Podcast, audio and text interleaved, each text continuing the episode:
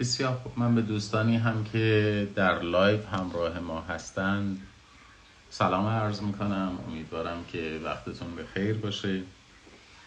در جلسه گذشته رسیدیم به مبحث مسئولیت بین المللی دولت ها آخرین مبحثی که در syllabus رسمی درس حقوق بین الملل عمومی دو می بایست با هم دیگه مرور بکنیم. حالا اگر فرصتی باقی باشه و مسئولیت بین المللی رو به اتمام برسونیم من سعی می‌کنم مباحث دیگری رو هم از حقوق بین الملل عمومی در حد وضع زمانی و علاوه بر مطالب این دوره خدمتون عرض بکنم.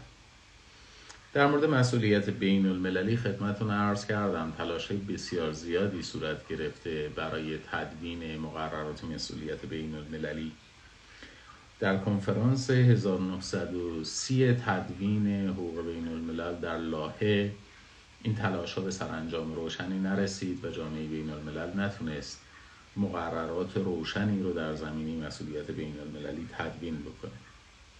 علا حالا از سال 1969 میلادی مسئله تدوین مقررات مسئولیت بین المللی در دستور کار کمیسیون حقوق بین الملل قرار گرفت. سه بار سه گزارشگر تعیین شد برای بررسی مسئولیت بین المللی که در دو نوبت در واقع گزارشگران گفتند که امکان تدوین مقررات مسئولیت بین المللی وجود ندارد. نهایتا در سال 2001 بر اساس گزارشی که جیمز کرافورد گزارشگر کمیسیون حقوق بین الملل آماده کرده بود طرح مسئولیت بین المللی به تصویب رسید در سال 2001 دلیل این که در فاصله سالهای 1969 تا 2001 این موضوع معطل موند این بود که خب گزارشگر اول ریک هاگن اعتقادش برای این بود که به دلیل اینکه هر بخشی از حقوق بین الملل هر ساب سیستم هر زیر نظامی قواعد مسئولیت بین المللی خاص خودش رو داره و قواعد مسئولیت از یک زیر نظام قابل انتقال به یک زیر نظام دیگر نیست. پس بنابراین نمی شود قواعد عام مسئولیت بین المللی دولت ها رو تدوین کرد. و از این جهت ارزان به خدمتون موضوع متوقف شد. منجر شد به طرح موضوعی به اسم self contained regime یا نظم حقوقی خودبسنده چون این اعتقاد وجود داشت که هر ساب سیستمی هر زیر نظامی قواعد ماهویش حول قواعد مسئولیت ویژه‌ای شکل می‌گیره و قواعد مسئولیت از هر زیر نظام به زیر نظام دیگه این متفاوت. این بحث اونقدر جدی شد که این تصور به وجود اومد که نکنه ما اساسا چیزی به اسم حقوق بین الملل عمومی نداریم.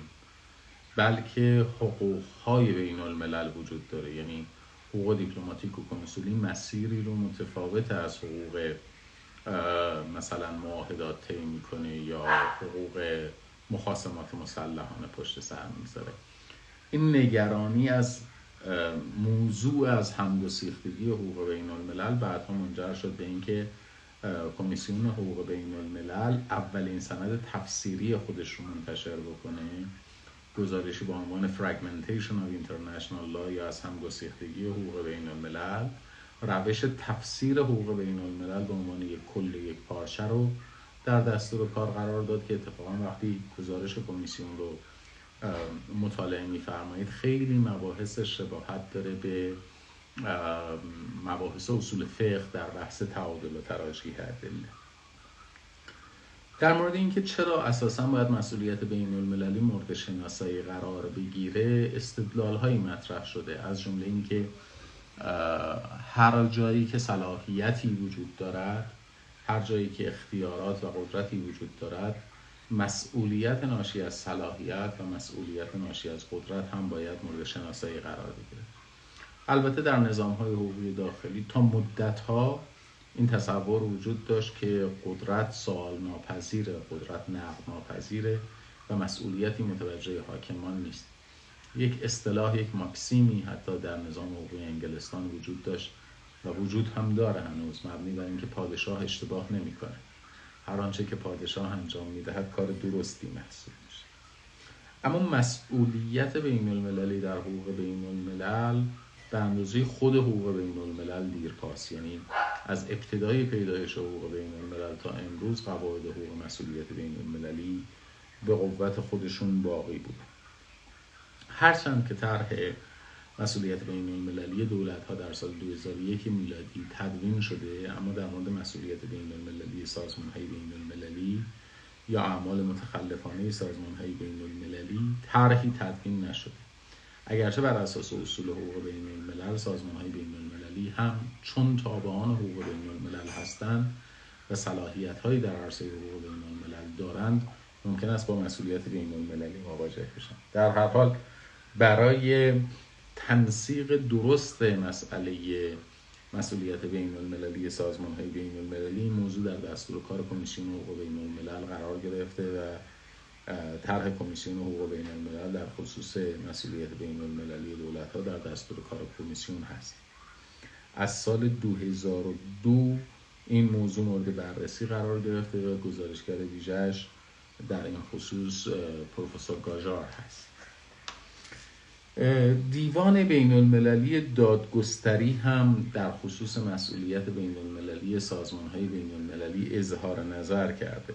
از دید دیوان بین المللی دادگستری سازمان های بین المللی دارای شخصیت حقوقی بین الملل هستند و در رأیی که دیوان در آوریل 1949 صادر کرد در خصوص جبران خسارات وارد بر سازمان ملل متحد اعلام کرد که سازمان ملل متحد حق داره علیه یک کشور عضو یا غیر عضو اقامی دعوا بکنه در صورتی که عملکرد اون کشور مخالف قواعد حقوق بین الملل بوده باشه و در نتیجه این تخلف خسارتی به سازمان ملل متحد وارد شده. در همون رأی دیوان تصریح می‌کنه که اگر شخصی حقی داشته باشه که در سمت خواهان اقامی دعوا بکنه امکان دارد که در مقام خوانده هم تحت تعقیب قرار بگیره. این رأی مربوط میشه به قضیه ارزم به خدمتون کشته شدن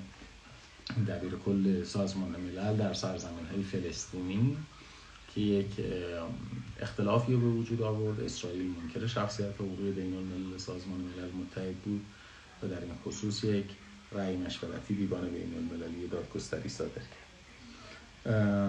در رأی مشورتی دیوان در 25 اکتبر 1956 هم در قضیه آرای محاکمه داری سازمان بین المللی کار موضوع مسئولیت بین المللی دولت ها موضوع مسئولیت بین المللی سازمان های بین المللی مورد توجه قرار گرفت. از دید دیوان طبق حقوق بین الملل عرفی قواعد مربوط به شخصیت حقوقی سازمان های بین المللی و قواعد مربوط به مسئولیت بین المللی در ارتباط با سازمان های بین المللی صرفا محدود به سازمان ملل متحد نمیشه بلکه همه سازمان های بین المللی از شخصیت حقوق بین الملل برخوردار هستند و ممکن است موضوع مسئولیت بین المللی قرار بگیرند. حال چه در مقام خواهان چه در مقام خوانده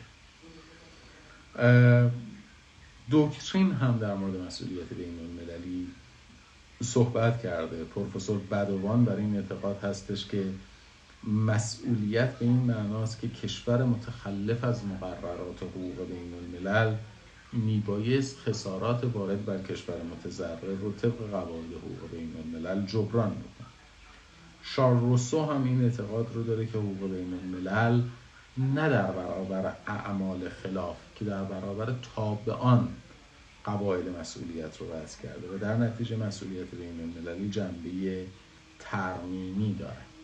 این ماهیت ترمیمی مسئولیت بین المللی خیلی دارای اهمیته چون ما در مسئولیت مدنی به دنبال جبران خسارت وارد بر زیان دیده هستیم. به دنبال بازگشت به وضعیت سابق رستیتوسیا اد اینتگرام ما می‌خواهیم زیان دیده رو به وضعیت قبل از وقوع حادثه زیانبار برگردیم. اما در مسئولیت بین المللی ما لزوما به دنبال جبران خسارت نیستیم. اینی که عرض می‌کنم به دنبال جبران خسارت نیستیم منظورم مشخصا این هست که مسئولیت بین المللی وقوع مسئولیت بین المللی نیازمند عنصر خسارت نیست. ممکن است خسارتی وارد نشده باشه و در نتیجه قرامتی هم پرداخت نشه اما مسئولیت بین المللی محقق باشه. در واقع ارکان مسئولیت بین المللی عبارت هست از ارتکاب عمل متخلفانه. ارتکاب عمل متخلفانه بین به خودی خود مسئولیت بین المللی رو به دنبال داره؟ صرف نظر از اینکه خسارت مستلزم پرداخت قرامتی واقع شده باشد یا نشده باشد. همینطور ممکن است که قرامتی پرداخت بشه اما مسئولیت بین المللی محقق نشده باشد. یعنی عمل متخلفانی اتفاق نیفتاده باشد. از جمله ایران در قضیه حمله به سفارت عربستان در ایران به صراحت اعلام کرد که حاضر هست خسارت وارده را جبران بکنه. اما مسئولیت بین المللی رو نمیپذیره در این خصوص. یا در دعوای حمله ایالات متحده امریکا به ارباس ایران ایالات متحده امریکا به ایران پیشنهاد داد خارج از دیوان بین المللی دادگستری طرفین مصالحه بکنن. قرامت هواپیما و قرامت مسافران بر اساس استانداردهای بین المللی رسیدگی بشه پرداخت بشه. اما در ازاش ایالات متحده امریکا در دیوان بین المللی دادگستری با رأی محکومیت مواجه نشه. رأیی که دلالت می‌کنه بر مسئولیت بین المللی دولت ایالات متحده در برابر ایران. که اتفاقا همین اتفاق هم افتاد. ایران و ایالات متحده امریکا بیرون داد و مصالحه کردن. دیوان رسیدگی خودش رو متوقف کرد و قرامت بر اساس استانداردهای بین المللی پرداخت مفهوم مسئولیت بین المللی در رویه دیوان چه دیوان بین المللی دادگستری چه دیوان دائمی دادگستری پیشتر مورد بررسی قرار گرفته. در رأی 26 ژوئیه 1927 دیوان دائمی دادگستری در قضیه کارخانه کوزو بین آلمان و لهستان دیوان دائمی دادگستری اعلام کرد که این یک اصل حقوق بین الملل است که نقض تعهد تعهد به جبران خسارت را به صورت متعادل به دنبال دارد. جبران خسارت مکمل اجرای معاهده است ولی آنکه در معاهده پیش بینی نشده باشه اگر بخوایم یک تعریف نهایی از مسئولیت بین المللی ارائه بدیم باید خدمتتون عرض بکنم مسئولیت بین المللی عبارت است از جبران خسارت مادی و یا معنوی وارد بر تابعان حقوق بین الملل در نتیجه فعل یا ترک فعلی که بر اساس مقررات حقوق بین الملل متخلفانه تلقی شد. اما عنایت ویژه داشته باشید که در طرح مسئولیت بین المللی عنصر خسارت حذف شده. یعنی هر عمل متخلفانی به خودی خود همونطور که خدمتتون عرض کردم حتی اگر خسارتی اتفاق نیفته حتی اگر تعهد به پرداخت قرامتی هم واقع نشده باشه. به صرف وقوع عمل متخلفانه مسئولیت بین المللی حادث خواهد شد. در پیشنویس اولیه طرح مسئولیت بین المللی تخلف از تعهدات بین المللی و مسئولیت بین المللی به دو قسمت تقسیم شده بود. به جنایات و خطاها. که البته در طرح جدید مسئولیت تقسیم بندی مسئولیت بین المللی به جنایات و خطاها حذف شده چون جنبه در واقع کیفری نداره طرح مسئولیت بین المللی یک ماده 19 در پیشنویس طرح وجود داشت ماده 19 چالش برانگیزی هم بود که این تقسیم بندی به جنایت و خطا در اونجا وجود داشت. هرچند این ماده حذف شده اما به دلیل اهمیتش من یک بار برای شما متن ماده 19 طرح پیشین رو عرض می‌کنم. باز هم تاکید می‌کنم که این ماده 19 در طرح نهایی مصوب کمیسیون هست. شد ماده 19 مقرر کرده الف جنایات. هرگاه نقض یک تعهد بین المللی از سوی یک کشور عمل خلاف حقوق بین الملل محسوب شود و آن تعهد برای حفظ منافع بنیادین جامعه بین الملل به آن اندازه اساسی باشد که نقض آن از سوی جامعه بین المللی کشورها در کل به عنوان یک جنایت بین المللی شناخته شود آن عمل یک جنایت بین المللی است. جنایت بین المللی ممکن است مخصوصا در نتیجه نقض شدید و فاحش تعهدات بین المللی زیر که واجد اهمیت اساسی هستند پیش آید. یک حفظ صلح امنیت بین المللی مانند تعهد و الزام مربوط به منع تجاوز. دو تضمین حق ملت ها در تعیین آزادانه سرنوشت خود مانند تعهد و الزام مربوط به ممنوعیت استقرار یا حفظ سلطه استعمار یا توسل به زور. دو حفظ موجودیت انسانی مانند تعهدات و الزامات مربوط به ممنوعیت بردگی، کشتار جمعی و آپارتاید. چهار حفظ محیط زیست و تضمین آن مانند تعهد و الزام مربوط به ممنوعیت آلودگی گسترده فضا و دریاها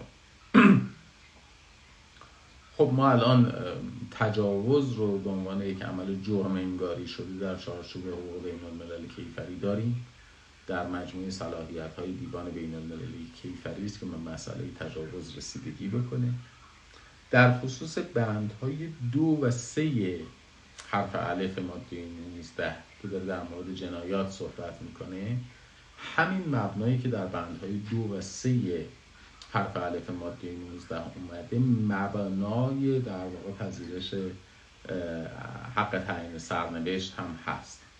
یعنی گفته می شود در مواردی که استعمار وجود دارد یا در مواردی که آپارتاید وجود دارد جدایی گری یا نقض فاحش حقوق بشر دوستانه مثل جنوسید یا جنایت علیه بشریت وجود دارد و همینطور در مواردی که عرض بکنم خدمتتون یه مورد دیگه هم بود اگر یادم بیاد. اشغال. اشغال. این در موارد ارزم به خدمتتون استعمار در موارد نقض حقوق بشر دوستانه در زمینه ممنوعیت کشتار جمعی و ژنوسید یا جنایت علیه بشریت در موارد آپارتاید و در مورد ارزان به خدمتتون وضعیت اشغال حق تعیین سرنوشت به رسمیت شناخته شد. در مورد محیط زیست هم یک طرحی در کمیسیون مطرح شد. طرح مسئولیت ناشی از اعمال غیر ممنوعه در حقوق بین الملل که اون طرح کمیسیون کنار گذاشت و پرداخت به موضوع مسئولیت جبران خسارت در آلودگی های گسترده فرامرزی در مورد مبنا و منشأ مسئولیت بین المللی هم دو نظریه ارائه شده. نظریه خطا یا مسئولیت ذهنی و نظریه خطر یا مسئولیت این. که یک موضوع دیگه هم مطرح هست. همونطور که خدمتتون عرض کردم مسئولیت ناشی از اعمال من نشده بر اساس حقوق بین نظریه خطا یا مسئولیت ذهنی معتقد هستش که صرف فعل یا ترک فعل مخالف قواعد حقوق بین الملل. برای تحقق مسئولیت بین المللی کافی نیست. بلکه ضرورت داره عنصر معنوی قصد یا خطا هم موجود باشه. این نظریه رو ابتداعا گروسیوس هلندی مطرح کرد و نظریه است ملهم از نظام حقوق روم. حقوقدانانی مانند واتل، پوفندروف، ولف و فردروس از طرفداران نظریه خطا یا مسئولیت ذهنی هستند. رویه قضایی هم در قرن 19 هم و اوایل قرن بیستم بر نظریه خطا یا مسئولیت ذهنی استوار بود از جمله دیوان بین المللی دادگستری در سال 1949 در قضیه تنگی کورفو برای احراز مسئولیت از نظریه مسئولیت مبتنی بر معیار ذهنی یا مسئولیت مبتنی بر خطا تبعیت کرد.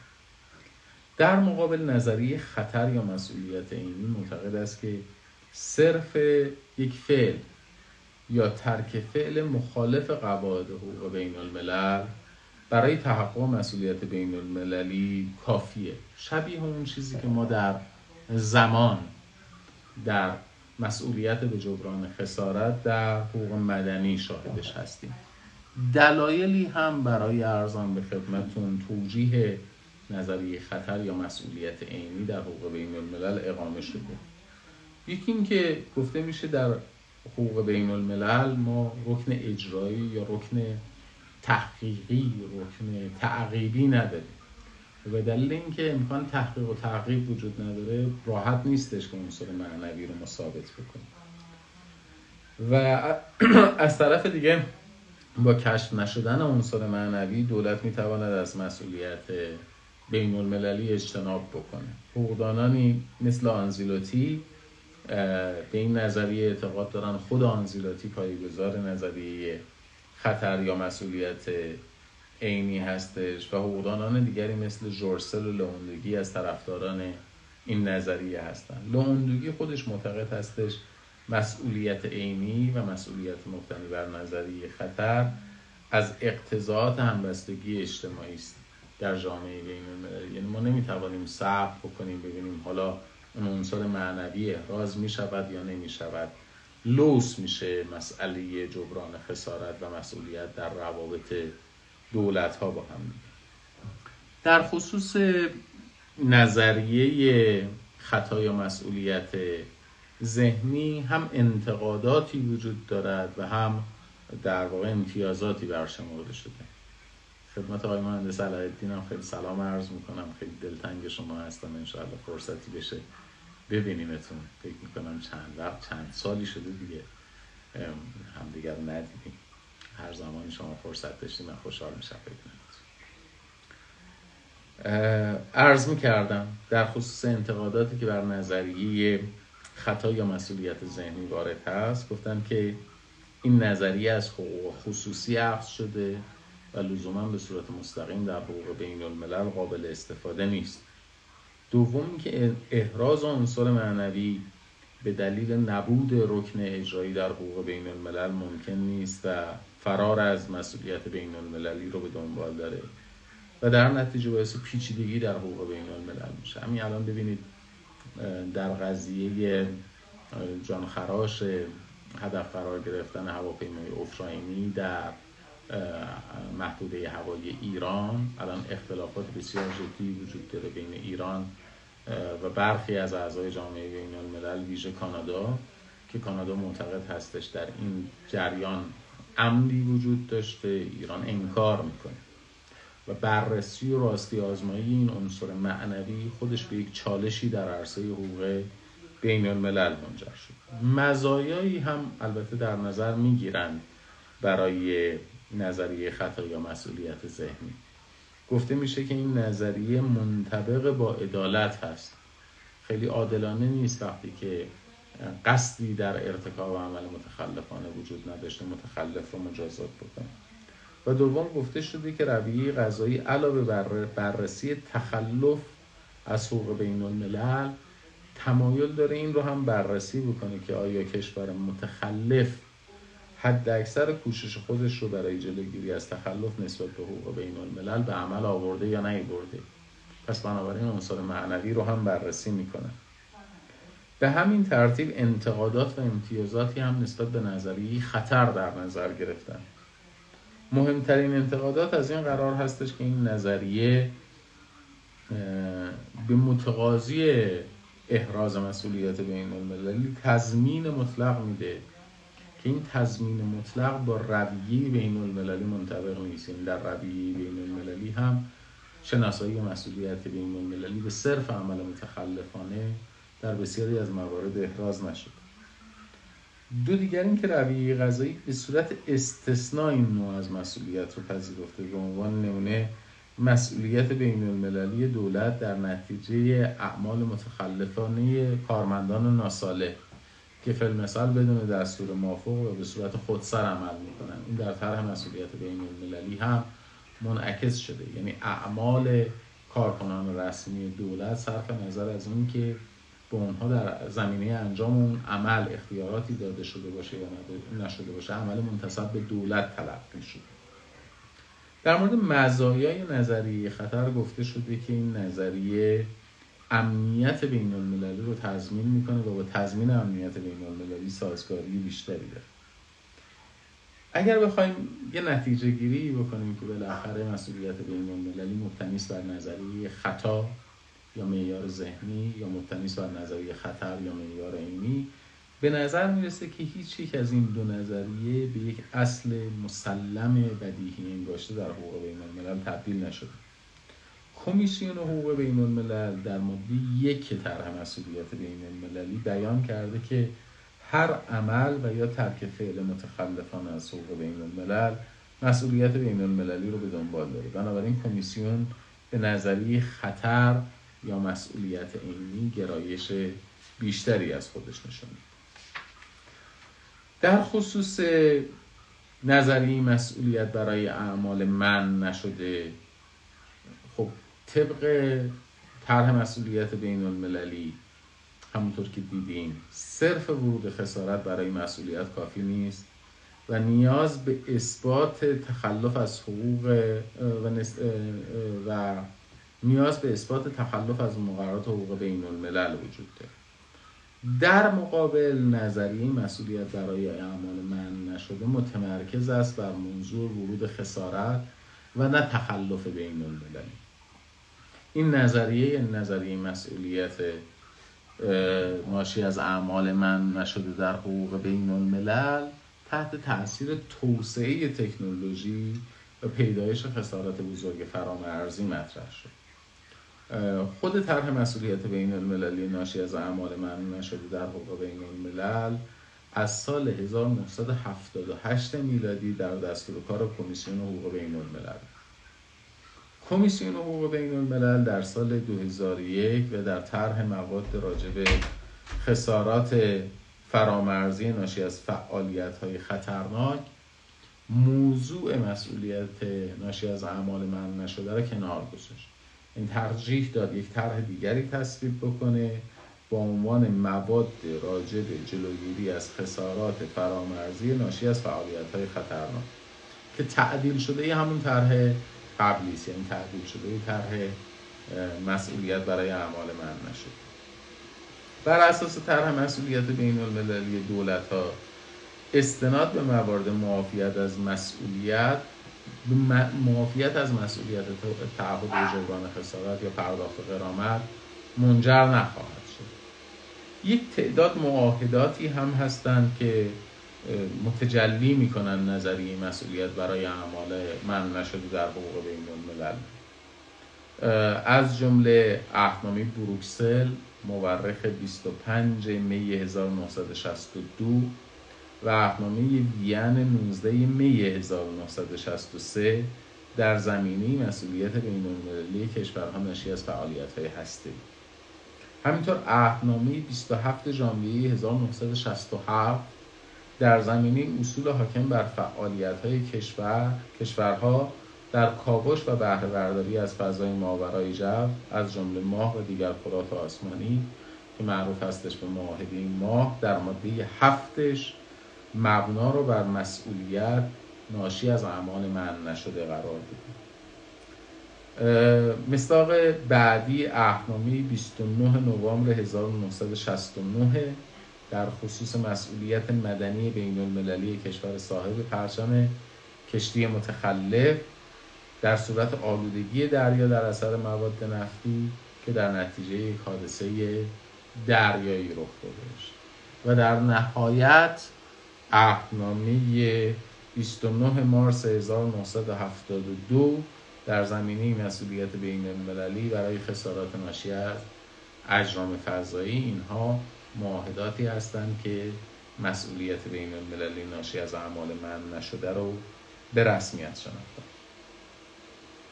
موضوع دیگری که باید بهش بپردازیم موجبات تحقق مسئولیت بین المللی است. برای تحقق مسئولیت بین المللی یک عمل متخلفانه باید منتصب به دولت باشد منتصب به حاکمیت کشور باشد اولین مستاق که یک عملی منتصب به دولت میشه اعمال مقامات دولتی به عنوان مبنای مسئولیت بین المللی است. اعمال ارکان دولت یعنی اون ارکانی که بر اساس حقوق داخلی جزی از دولت محسوب میشن.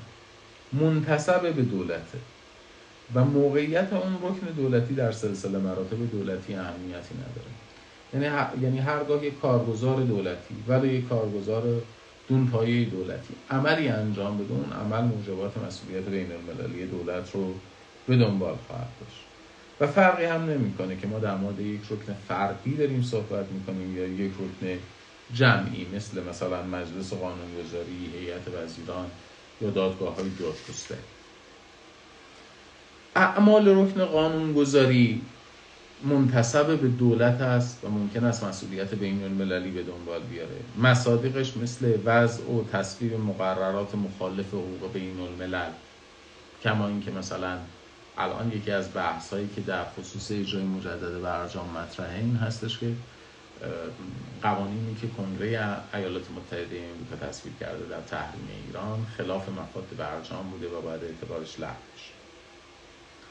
همینطور خودداری از نسخ مقررات مخالف حقوق بین الملل ممکن مقرراتی وجود داشته باشه خلاف مقررات حقوق بین الملل. کما اینکه طرفهای غربی الان دارن استدلال می‌کنن میگن قانونی که مجلس ایران تصویب کرده در خصوص ارزم به خدمتون الزام دولت به توسعه فعالیت های هسته خلاف برجام است یا خودداری از تصویب قوانین مقررات لازم برای اجرای حقوق بین الملل.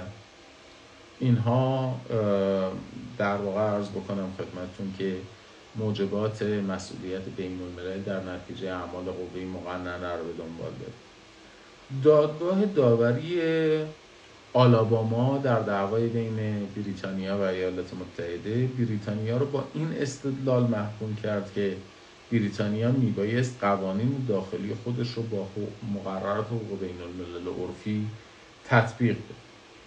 البته قوانین اساسی بعضی از کشورها لزوم تطبیق قوانین عادی رو با مقررات حقوق بین الملل پیش بینی کردن مثل قانون اساسی 1958 فرانسه که مقرر کرده اگر پیوستن به یک معاهده مقایر در واقع قانون اساسی باشه و قصد وجود داشته باشه برای عضویت در اون معاهده ابتداعا باید قانون اساسی اصلاح بشه. کما اینکه قانون اساسی فرانسه در زمان تاسیس اتحادیه اروپا به دلیل اینکه مقایرتی بین معاهده مؤسسه اتحادیه اروپا و قانون اساسی وجود داشت اصلاح شد. همینطور قانون اساسی 1931 اسپانیا و قانون اساسی 1934 اتریش هم در واقع لزوم تطبیق مقررات رو به مقررات حقوق بین الملل پیش بینی کرده. علاوه بر اعمال قوه مقننه که ممکن است به مسئولیت بین المللی منجر بشه اعمال سازمان های اداری و اجرایی یا اعمال قوه مجریه هم می‌تواند مسئولیت بین المللی دولت رو به دنبال داشته باشه. مثل وضع دستورالعمل ها آین نامه ها تصویب نامه ها یا بخش نامه های مغایر حقوق بین الملل یا نقض قراردادهای دولتی امتیازی با بیگانگان که در تعارض با اصل احترام به تعهدات قراردادی و اصل احترام به حقوق مکتسب باشه. یا همینطور رفتار ناشایست و تبعیض‌آمیز نسبت به بیگانگان یا اعمال زورمدارانه و بازداشت غیر قانونی بیگانگان یا ماموران دیپلماتیک و کنسولی یا کوتاهی در اجرای مقررات بین المللی مثل خودداری نیروهای پلیس در حفاظت از اماکن دیپلماتیک و کنسولی یا اعمال مقامات نظامی در زمان جنگ و صلح اینها از مصادیق اعمال قوه مجری دستگاه های اداری و اجرایی هستش که می‌تواند مسئولیت بین المللی یک دولت رو به همراه داشته باشه. اقدامات سازمان های قضایی هم ممکن مسئولیت بین المللی دولت رو به دنبال بیاره. مثل اعمال دادسراها، دادگاه ها و یا پلیس قضایی. مهمترین مستاقش استنکاف از احقاق حقوق بیگانگان هست. مثل خودداری از قبول دعاوی و شکایات بیگانگان یا نقض و نقص و بینظمی در سازمان قضایی آین دادرسی یا قضاوتی که آشکارا غیر منصفانه باشه. البته اشتباه در قضاوت به خودی خود موجب مسئولیت بین المللی نیست چون هیچ کشوری صحت ذاتی حکم قضایی خودش رو تضمین نمی‌کنه. ما امروز یک مصداق بسیار بسیار مهم داریم از مسئولیت بین المللی ناشی از دستگاه قضایی و اون به رسمیت شناختن در واقع لغو مسئولیت اموال بانک مرکزی ایران توسط دستگاه قضایی ایالات متحده است. این ادعا مطرح شد که در واقع اموال بانک مرکزی ایران مسئولیت ندارد. دولت ایالات متحده با استناد به قانون لغو مسئولیت دولت های حامی تروریسم. دادگاه رأی داد که اموال بانک مرکزی ایران مسئولیت نداره. ایران به همین دلیل طرح دعوایی در نزد دیوان بین المللی دادگستری کرده که در دستور کار دیوان بین المللی دادگستری است و مسئولیت بین المللی ایالات متحده در نتیجه اقدامات دستگاه قضاییش رو مورد توجه قرار بده این دعوا تفکیک بکنید از دعوایی که مربوط میشه به اعتراض ایران به تحریم های مخالف عهدنامه دوستی دریانوردی یا تجارت آزاد بین ایران و ایالات متحده. در واقع ایران الان دو تا دعوا علیه ایالات متحده در دیوان طرح کرده یکی در خصوص نقض معاهده دوستی دریانوردی یا تجارت آزاد بین ایران و ایالات متحده امریکا که مدعی است تحریم های وضع شده علیه ایران خلاف اون معاهده است. و دیگر هم ارزم به خدمتتون دعوای ناشی از حکم دستگاه قضایی ایالات متحده در خصوص لغو مسئولیت اموال بانک مرکزی. آرایی هم دیوان بین المللی دادگستری داره در زمینه ارزم به خدمتون اعمال ارکان در واقع حاکمیت یا اقداماتی که توسط حاکمیت انجام نشده اما توسط حاکمیت به تایید رسیده. یعنی اعمال قوه مقننه اعمال قوه مجریه اعمال قوه قضاییه می‌تواند به مسئولیت بین المللی منجر بشه. علاوه بر این اقدامات نهادهای غیر دولتی که متخلفانه است و بعد به تایید دولت می‌رسد اونها هم موجبات مسئولیت بین المللی دولت رو به دنبال داره. در قضیه کارکنان دیپلماتیک و کنسولی ایالات متحده در تهران دیوان استدلال کرد که دانشجویانی که در واقع سفارت رو اشغال کردن رابطه سیستماتیک با دولت ایران نداشتن. اما چون این اقدام اونها مورد تایید دولت ایران قرار گرفته مسئولیت بین المللی متوجه دولت ایران است. همینطور اگر یک کشور رکنی از ارکان خودش رو در اختیار یک کشور دیگه یا در اختیار یک سازمان بین المللی قرار بده که اقتدارات عالیه رو از جانب اون کشور یا سازمان بین المللی اعمال بکنه. اون اعمال اگر متخلفانه باشه به کشور یا سازمانی منتصب خواهد شد که رکن خودش رو در اختیار عامل تخلف قرار بده. همینطور اعمال رکن یک کشور در کشور دیگه منتصب به کشوری است که رکن مربوطه از ارکان اون کشوره. یعنی مثلا مستاقش بخشی از نیروهای ارتش استرالیا در افغانستان مرتکب جنایت جنگی شده. اعمال اون مسئولیت بین المللی دولت استرالیا را در مقابل دولت افغانستان به دنبال داره. به علاوه تجاوز از حدود اختیارات یا رفتار مغایر با دستورات عمل منتصب به دولت محسوب میشه. همین کافی است که یک فردی از ارکان دولت باشه. حالا کاری نداریم دون پایه است یا در جایگاه فوقانی قدرت هستش. عملی که انجام داده عملی است منطبق با حدود اختیاراتش یا منطبق نیست. هر عملی که یک عامل دولتی انجام بدهد مسئولیت بین المللی دولت رو بر عهده به دنبال داره. بر اساس پروتکل اول 1977 ژنو الحاقی به کنوانسیون های جهادانه 1949 ژنو اعمال ارتکابی نیروهای مسلح در طول عملیات در هر حال منتصب به دولت محسوب میشه. یعنی همین قاعده ای که اعمال ارکان دولت در هر حال مسئولیت بین المللی دولت رو به دنبال داره این نوع از مسئولیت مورد تایید رویه قضایی هم قرار گرفته. گاهی اوقات اعمال اشخاص خصوصی هم به مسئولیت بین المللی دولت منجر خواهد شد. اگر رفتار دولت ناشی از عدم پیشبینی یا عدم پیشگیری اعمال متخلفانه اشخاص خصوصی باشه یا متخلفان رو تحت تعقیب قرار نده مسئولیت بین المللی متوجه دولت خواهد. دولت در رابطه با اشخاص خصوصی وظیفه پیشبینی و پیشگیری از ارتکاب اعمال متخلفانه را داره. با در نظر گرفتن موضوعاتی مثل مکان در مورد اماکن دیپلماتیک یا مناطق مرزی یا با در نظر گرفتن زمان مثلا روز اول ماه می که جشن روز بین المللی کار هستش همیشه با تنش های همراه هستش. در این زمان ها دولت باید نظارت بکنه که افراد خصوصی اعمال متخلفانه در ارتباط با دولت ها انجام ندن مثل حمله به سفارت ها و نظایر یا حمله به شخصیت های دولتی میهمان. یا همینطور خصوصیت عمومی شخص مثل رئیس جمهور، نخست وزیر، وزیر امور خارجه یا سفیر.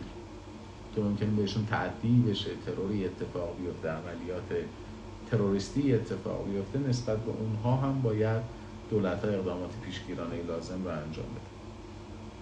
ویژگی مهم در خصوص این که عمل بخش خصوصی قابل انتصاب به دولت هستش یا نه و همینطور تعهد به پیشگیری دولت این هستش که عمل مورد نظر قابل پیشبینی و قابل پیشگیری باشه. یک مواردی از معافیت از مسئولیت هم وجود داره مثل رفتار تحریک‌آمیز بیگانگان یا اختار قبلی برای خروج بیگانگان. مثلا در جنگ های داخلی اسپانیا در فاصله سالهای 1936 تا 1939 یا در زمان تنش مصر در سال 1956 دولت های اسپانیا و مصر از, از اتباع بیگانه خواستن که کشور رو ترک بکنن چون این احتمال وجود داره که در واقع ارزم به خدمتون که نقض مقررات حقوق بین الملل در رابطه با اونها واقع بشه وظیفه تعقیب و مجازات اشخاص متخلف از حقوق بین الملل بر دولت هستش.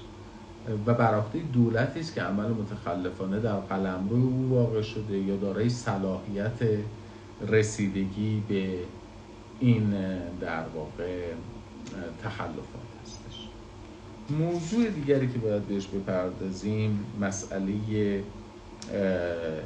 اعمال شورشیان به عنوان مبنای ایجاد مسئولیت بین تعریف شورشی چیه؟ شورشی عبارت شورش در واقع عبارت است از قیام مسلحانه اشخاص یا گروه های انسانی علیه یک حکومت قانونی و منظورمون از حکومت قانونی حکومت مستقر بر اساس حقوق بین الملل هست حالا با هر هدفی که اون شورش صورت می‌گیره اون هدف دیگه اهمیتی نداره. دولت در برابر اقدام نظامیان شورشی مسئول نیست. اما دولت به واسطه اقدامات نظامی خودش در برابر شورشیان مسئول خواهد بود. اگر اون عملی که دولت داره در مواجهه با شورشیان انجام میده خساراتی رو به بیگانگان وارد بکنه. و اون خسارت دلیلش بیگانه بودن فرد باشه و عمل مورد نظر هم مخالف تعهدات بین المللی باشه. مثل انهدام به ضرورت نظامی قارت اموال بیگانگان. کشتار خارج از مبارزه یا اعدام بدون محاکمه. یا همینطور مصادره اموال بیگانگان با عنف و اکراه. در صورت سرکوب شورشیان دولت مسئول اقدامات پیشین شورشیان نیست.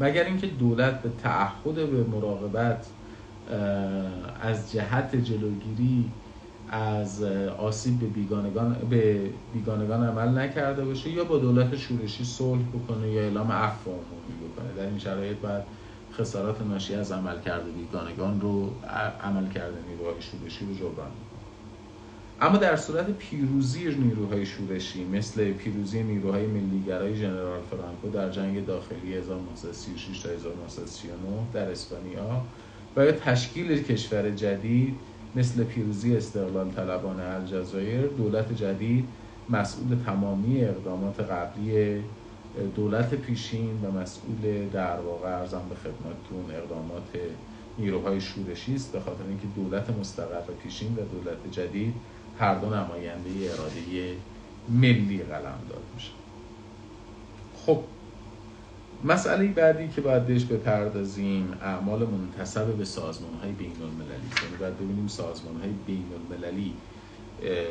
در واقع چگونه با مسئولیت بین المللی مواجه میشن از طریق از معیار انتصاب اعمال منتصب به سازمان های بین المللی طبق یک قاعده کلی باعث مسئولیت بین المللی خواهد بود. اعمال ارکان و کارکنان سازمان های بین المللی هم منصرف از اون که در محدوده صلاحیت خودشون و یا خارج از حیطه صلاحیت خودشون عمل کرده باشن اعمال منتصب به سازمان بین المللی تلقی میشه. بعضی از کشورها البته با انتصاب مسئولیت به سازمان بین المللی موافق نیستن و انتصاب عمل رو متوجه کشورهای عضو می‌دونن. مثل دعوایی که سربستان علیه اعضای ناتو مطرح کرد در خصوص نقض کنوانسیون من نسل کشی. انتصاب اعمال سازمان ها به کشورهای عضو با جایگاه سازمان های بین المللی به عنوان تابعان حقوق بین الملل تابعان فعال حقوق بین الملل و شخصیت حقوقی مستقل سازمان های بین المللی در تعارضه. گاهی اوقات هم اعمال کشورها به حساب یک سازمان بین المللی گذاشته میشه. یعنی عمل عمل یک کشور اما منتصب به یک سازمان بین المللی میشه. این در مواردی است که یک سازمان بین المللی انجام مأموریتی رو به کشور عضو محول کرده باشه و یا بخشی از ارکان دولت های عضو رو در اختیار گرفته باشه که در صورت وقوع عمل متخلفانه مسئولیت بین المللی متوجه سازمان بین المللی خواهد. خب ما در مورد در واقع تعریف مسئولیت بین المللی و عوامل انتصاب صحبت کردیم. انشاءالله جلسه آینده راجع به مسئله عوامل رافع مسئولیت بین المللی با هم دیگه بحثمون رو ادامه خواهیم داد. من live رو تمام می‌کنم. بچه های کلاس اگر مطلبی داشته باشن در خدمتشون خواهم. وقتتون بخیر و خدا نگهدار.